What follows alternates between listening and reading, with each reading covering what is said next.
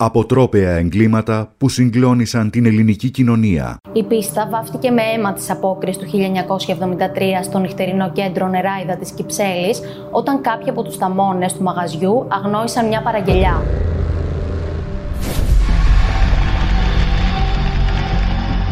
Ήταν 25 Φεβρουαρίου του 1973 όταν ο Δημοσθένης Κοεμτζής, ο οποίος βρισκόταν στο νυχτερινό κέντρο με τον αδελφό του, έκανε μια παραγγελιά για να χορέψεις στην πίστα τις βεργούλες του Μάρκου Βαμβακάρη. Σύμφωνα με έναν άγραφο νόμο της νύχτας, την πίστα έπρεπε να χορέψει μονάχα εκείνος που έκανε την παραγγελιά. Ωστόσο, ενώ η ορχήστρα άρχισε να παίζει, η πίστα δεν άδειασε και κάποιοι από τους θαμώνες συνέχισαν να χορεύουν. Τότε, ο Νίκος Κοεμτζής, ο οποίος το προηγούμενο διάστημα ήταν στη φυλακή για μικροκλοπές που είχε διαπράξει στη Θεσσαλονίκη, μη μπορώντας να διαχειριστεί την προσβολή, σηκώθηκε για να υπερασπιστεί την τιμή του αδελφού του. Φωνάζοντας παραγγελιά ρε και όντας σε κατάσταση αμόκ, έβγαλε ένα μαχαίρι που είχε κρυμμένο στη ζώνη του και άρχισε να καρφώνει όποιον έβρισκε μπροστά του. Αφήνοντας πίσω του τρεις νεκρούς και 7 τραυματίες, κατάφερε τελικά να διαφύγει από το μαγαζί. Μεταξύ των τριών ανθρώπων που σκότωσε ήταν και δύο αστυνομικοί, οι οποίοι εκείνο το διάστημα ήταν άρρηκτα συμφασμένοι με τη Χούντα των Συνταγματαρχών και αποτελούσαν το σύμβολο της απόλυτης εξουσίας. Γι' αυτό και κάποιοι ισχυρίστηκαν πως αγνόησαν επιδεικτικά την παραγγελιά και αυτό πυροδότησε το θυμό του Κοεμτζή. Παράλληλα, ο Νίκος Κοεμτζή είχε βρεθεί πολλές φορές στο στόχαστρο των αρχών εξαιτίας του αριστερού παρελθόντος του πατέρα του. Όταν τον ρώτησαν αργότερα γιατί είχε τόσο μένος εναντίον των αστυνομικών, απάντησε. Γιατί κάθε τόσο με τραβάγανε στην ασφάλεια. Με ρίχνανε σε ένα δωμάτιο, πετούσαν νερό μέσα και με είχαν τρει-τέσσερι ημέρες νηστικό χωρίς να έχω κάνει τίποτα.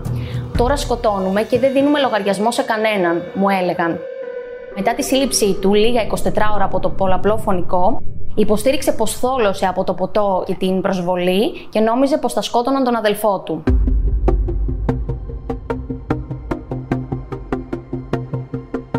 Στη δίκη, ο συνήγορός του προσπάθησε μάτια να αποδείξει ότι ο δράστης είχε ψυχολογικά προβλήματα. Ο Νίκος Κοεμτζής καταδικάστηκε τρεις φορές σε θάνατο και 8 φορές σε ισόβια κάθερξη. Ωστόσο, η κατάργηση της θανατικής ποινής στην Ελλάδα μετέτρεψε τον Κοεμτζή σε ισοβίτη. Τελικά, τον Μάρτιο του 1996, μετά από 23 χρόνια στη φυλακή, αποφυλακίστηκε και έκτοτε πολλούσε την αυτοβιογραφία του έξω από τα δικαστήρια της Ευελπίδων και τις Κυριακές στο Μοναστηράκι. Εκεί, στις 23 Σεπτεμβρίου του 2011, τον βρήκε τελικά ο θάνατος στα 73 του χρόνια από έμφραγμα την ώρα που πουλούσε το βιβλίο του. Η τραγική αυτή ιστορία που σημάδεψε την αθηναϊκή διασκέδαση έγινε το 1979 τραγούδι από τον Διονύση Σαββόπουλο με τον τίτλο Μακρύ Ζεϊμπέκικο για τον Νίκο, ενώ το 1980 μεταφέρθηκε στη μεγάλη οθόνη με τον τίτλο Παραγγελιά σε σκηνοθεσία Παύλου Τάσιου. Ε, σήμερα αλλάξαν, καλύτερα είναι. Τώρα οι κρατούμενοι οι σημερινοί δεν είναι όπως οι παλιοί κρατούμενοι. Ποια είναι η διαφορά τους, Οι παλιοί πώς ήταν και οι σημερινοί πώς είναι; Οι σημερινοί είναι καλομαθημένοι. Τι εννοείται καλομαθημένοι; Καλομαθημένοι όλα τα θέλουν. Και μαλάτο και γαλάτο και μταρνηθιλκό.